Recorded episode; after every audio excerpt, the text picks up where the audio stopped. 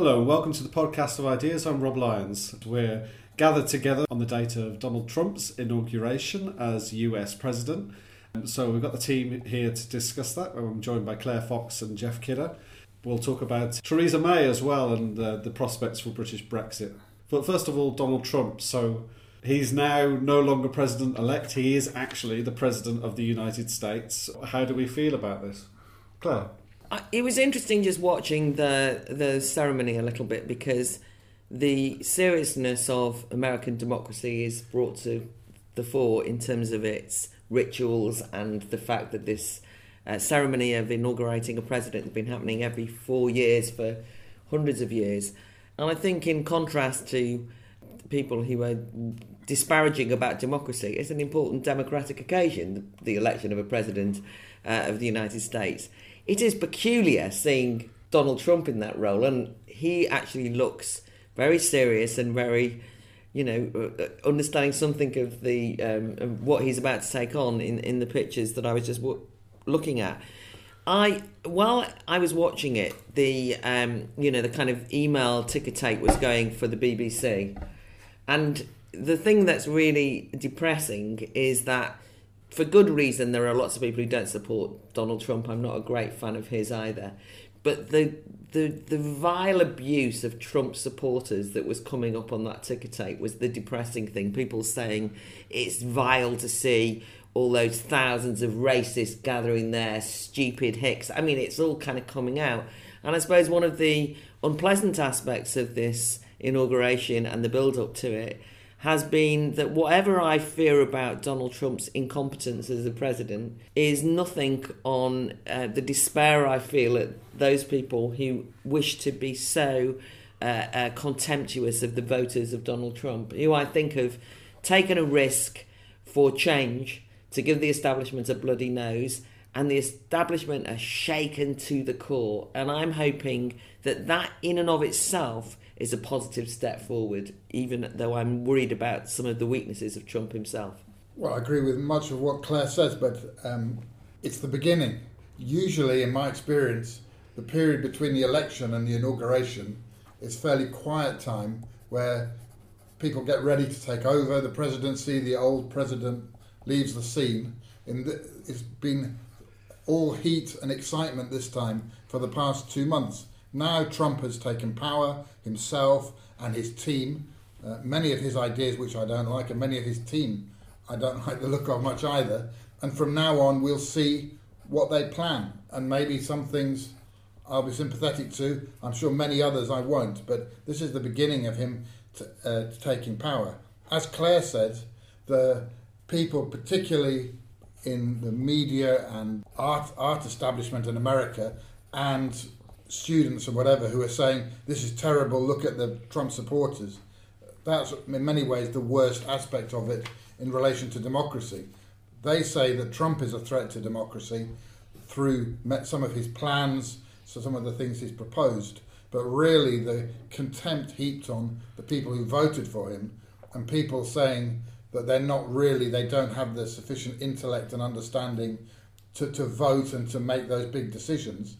Even if people still formally support the universal franchise, that is a real threat to democracy going forward, and that viewpoint is held amongst many certain sections of American society, and is also very widespread amongst the British elite, who are aghast that somebody who doesn't have their sensibilities has been elected president. But that's tough, that's democracy.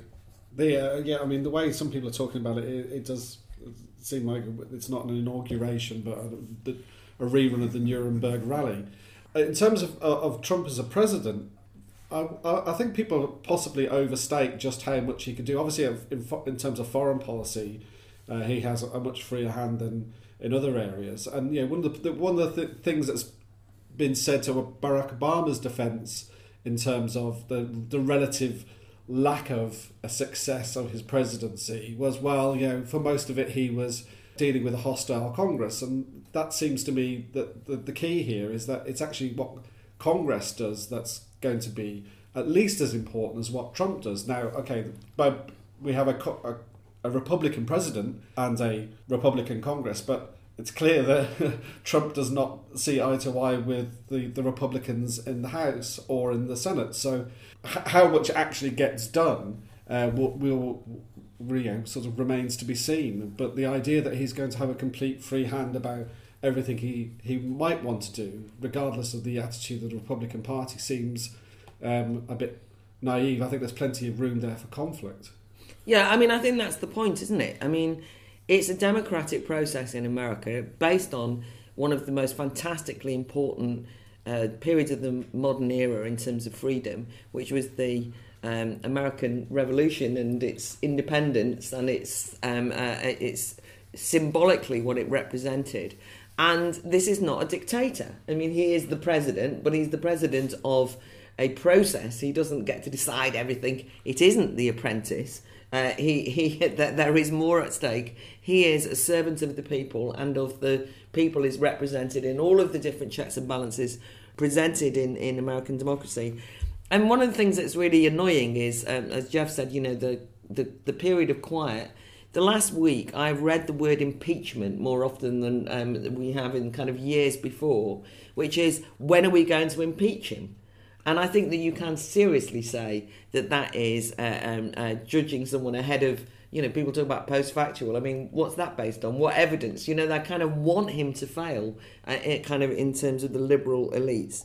The other thing is that it's interesting because it's become acceptable to kind of ridicule and make fun of Trump in terms of his showy celebrity, his kind of gold tower, the kind of well-meaning, deep-thinking liberals and intelligentsia who hate Trump so much really make fun of his showy front. And they say, you know, we have a deeper consideration. Then they basically say Obama's our kind of guy because he's kind of really cool. He's kind of, you know, look at him.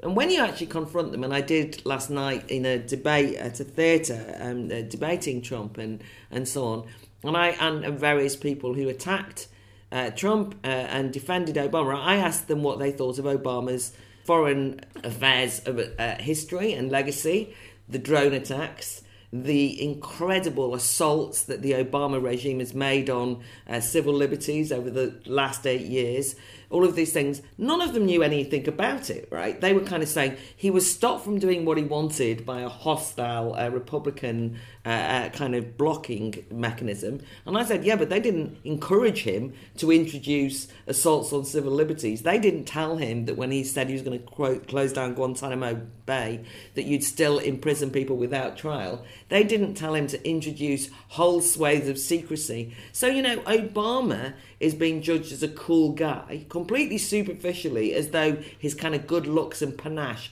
is enough to mean that we are not allowed to question, query or scrutinise his political record of what he has done.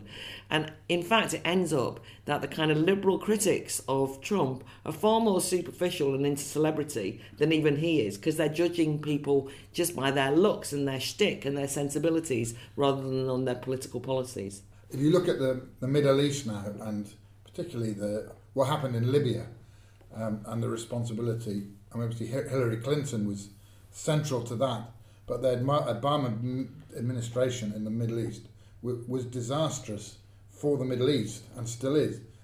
And maybe Trump will be disastrous for other parts of the world or whatever, but he'll be going to be worse than what's happened in the Middle East, which is largely ignored by his supporters, as Claire said, and even in recent weeks. The massing of troops in Poland and the exercises in a kind of dad's army version of recreating the Cold War, you just wonder what on earth is going on, and you're just almost relieved that Obama isn't there any longer to do these eccentric actions, which he wasn't alone. I mean, George Bush before him did some similar things, but you just think these things are reckless and dangerous for world stability, and I'm not really sorry to see him go in those ways, and we will judge Trump on what he does. One group of people that do seem to be quite keen on Donald Trump is our Brexiteers.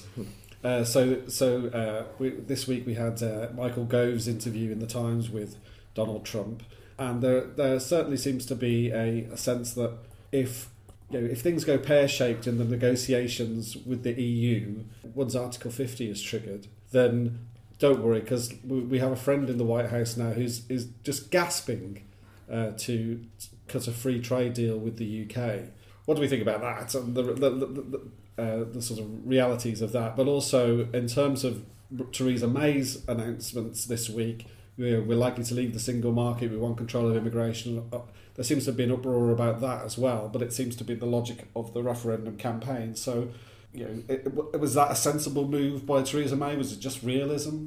I think, first of all, and again, just because it's the last time we'll probably discuss Obama in this way, there's been quite a fuss made, as Jeff has indicated, about the kind of links between Russia and Putin and hacking the election, and effectively Hillary supporters doing anything to say that she didn't lose, but the Russians intervened, otherwise she would have sailed home, you know, and when in fact the Russians had nothing to do with the fact that she ran a lacklustre technocratic campaign that ignored the people she called the deplorables.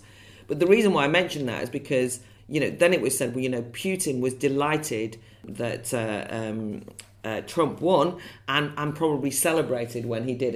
And this is terrible because he was intervening in the affairs of another country. Well, let us remember that Obama trotted over to the UK in the midst of the campaign about the decision about whether we should leave the EU and effectively told the British people that they shouldn't leave the EU, and if they did, America would put them back at the queue. And, you know, that is a political intervention into the affairs and democratic discussions of another country. I don't mind he said it. I'm just saying let's have a sense in which we recognise that in this instance, the people of Britain ignored the intervention by Mr. Cool Dude and actually made a decision to leave the European Union. Donald Trump, whatever one thinks about him, has basically said, I thought that Brexit was likely to happen and I support Brexit happening. I think the EU was no good for Britain, and I'm perfectly happy to say that Britain won't be at the back of a queue. I'm not going to threaten you with that. I'm happy to say that we'll work out a decent trade relationship. Seems reasonable to me.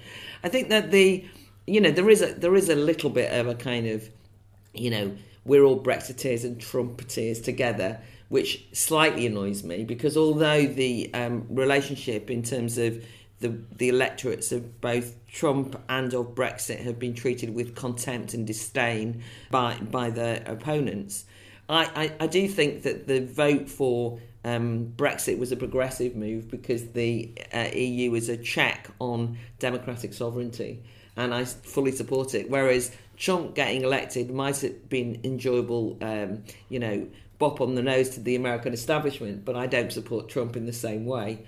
And I think that, therefore, the over-conflation of those two things can be problematic for us. Just in terms of Theresa May, I mean, I'm not a great fan of Theresa May, mainly because she's kind of an epitome of contemporary political technocracy, and, you know, everything about her is kind of pragmatic. But I have to say that her speech was exemplary, and what she did was deliver a speech and deliver promises in relation to Brexit that, as far as I can see, honour the wishes of the British people. And in that sense, I won't let my personal cynicism get in the way of saying that was exactly what she should have done as the Prime Minister of this country. She is going to ensure that we leave the EU, and all of the things that she put forward, her internationalist, externally focused rhetoric, the things she talked about in relation to building the infrastructure and industry of the UK, the kind of we won't be intimidated and we'll go without a deal at all. It seemed to me to be a rather fine speech, and I welcome it, but we'll hold her to account for it too. Yes, well, I think it was a good speech, and I think she's just getting on. We gave the mandate with the referendum, and she's getting on with it, and that's what we voted for, and that's what the Prime Minister should do. So despite my criticisms of her, I have very little criticism of what she did this week, and my criticism would still be that they should have triggered Article 50 earlier and, you know, made that speech a few months ago. But having said that, just getting on with it seems the right thing to do. On Trump, I mean, Rob made this point earlier about even though the Republicans control Congress, Senate, President, and in some ways they're in a very strong position. You're never quite sure how that's going to work through. One of the interesting things also is, Claire's alluded to Trump's attitude towards the EU in relation to Brexit, but Trump has been very critical of many status quo institutions, whether it's the UN, the EU, NATO, intelligence services in the last week. And you've had this strange situation of this kind of conservative president criticising these status quo institutions and all the liberal sections of society rushing to their defence, whether it's MI6 or the United Nations or the EU. That aside, it's going to be very interesting to see what happens with Trump being, you know, the most powerful person in the world, and how America deals with those institutions in the current period, and that whole aspect of things. I don't really know what's going to happen. And then the other thing I would just say on the Russia thing is that, you know, the Russia thing came up after the American elections, and Russia was blamed for what happened. Then Russia got dragged into Brexit. I was reading an article this week from somebody in Russia who's incredulous that they're now being blamed for the failure or the stalling of the Cyprus reunification talks because they're kept out of it. The whole idea is preposterous. But now it's just a ready-made excuse for every single thing, anything in the world. People are seriously saying it's Russia, they're doing this, whether it's doping in athletics, politics in America, or other international interventions. The whole thing is just crazy. Well, yes, I mean, just it was remarkable that every lefty liberal in town decided to side with the virtuous CIA in their kind of attempt at Putin bashing and Trump bashing. But I wanted to also note just that the impact, or something to watch, and we can come back and discuss this another time, of Tristram Hunt standing down as an MP. And I mention this because I think the Labour Party reaction to May's speech has been yet once more confused. And I think that the Labour Party's inability to decide whether it's going to honour the mandate of the British people in relation to Brexit, you know, the confusion about Corbyn having been a consistent critic of the EU over many years, and then somehow leading a party that doesn't know what it's doing, has just meant that they feel like such a feeble opposition in so many ways. And I have, you know, some sympathy with somebody like Tristram Hunt, very talented, smart, you know, political guy, you know, kind of walking off in despair and obviously not exactly walking into the sunset with nothing to show for it, because he's now the director of one of the most important museums in the world. So it's not a bad kind of payback.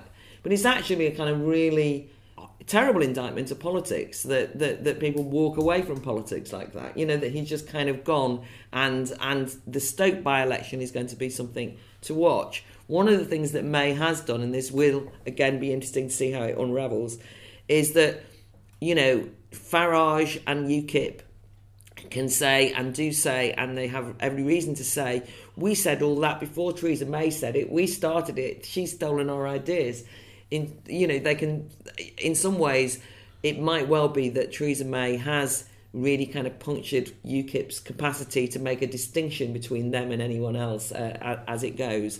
The Lib Dems have absolutely come out now as the Remain party and dropped all vestiges of any claim to be Democrats, but they will gather around them quite a few people. And it does just mean that the Labour Party is just kind of like hovering, uncertain.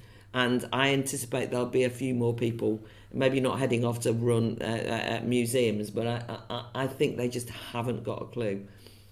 Thanks very much to Claire and Jeff, though we've covered an awful lot of ground in a very short time. If you've enjoyed this podcast and you'd like to listen to some more, visit our podcast page, instituteofideas.com/podcast. And thanks very much for listening.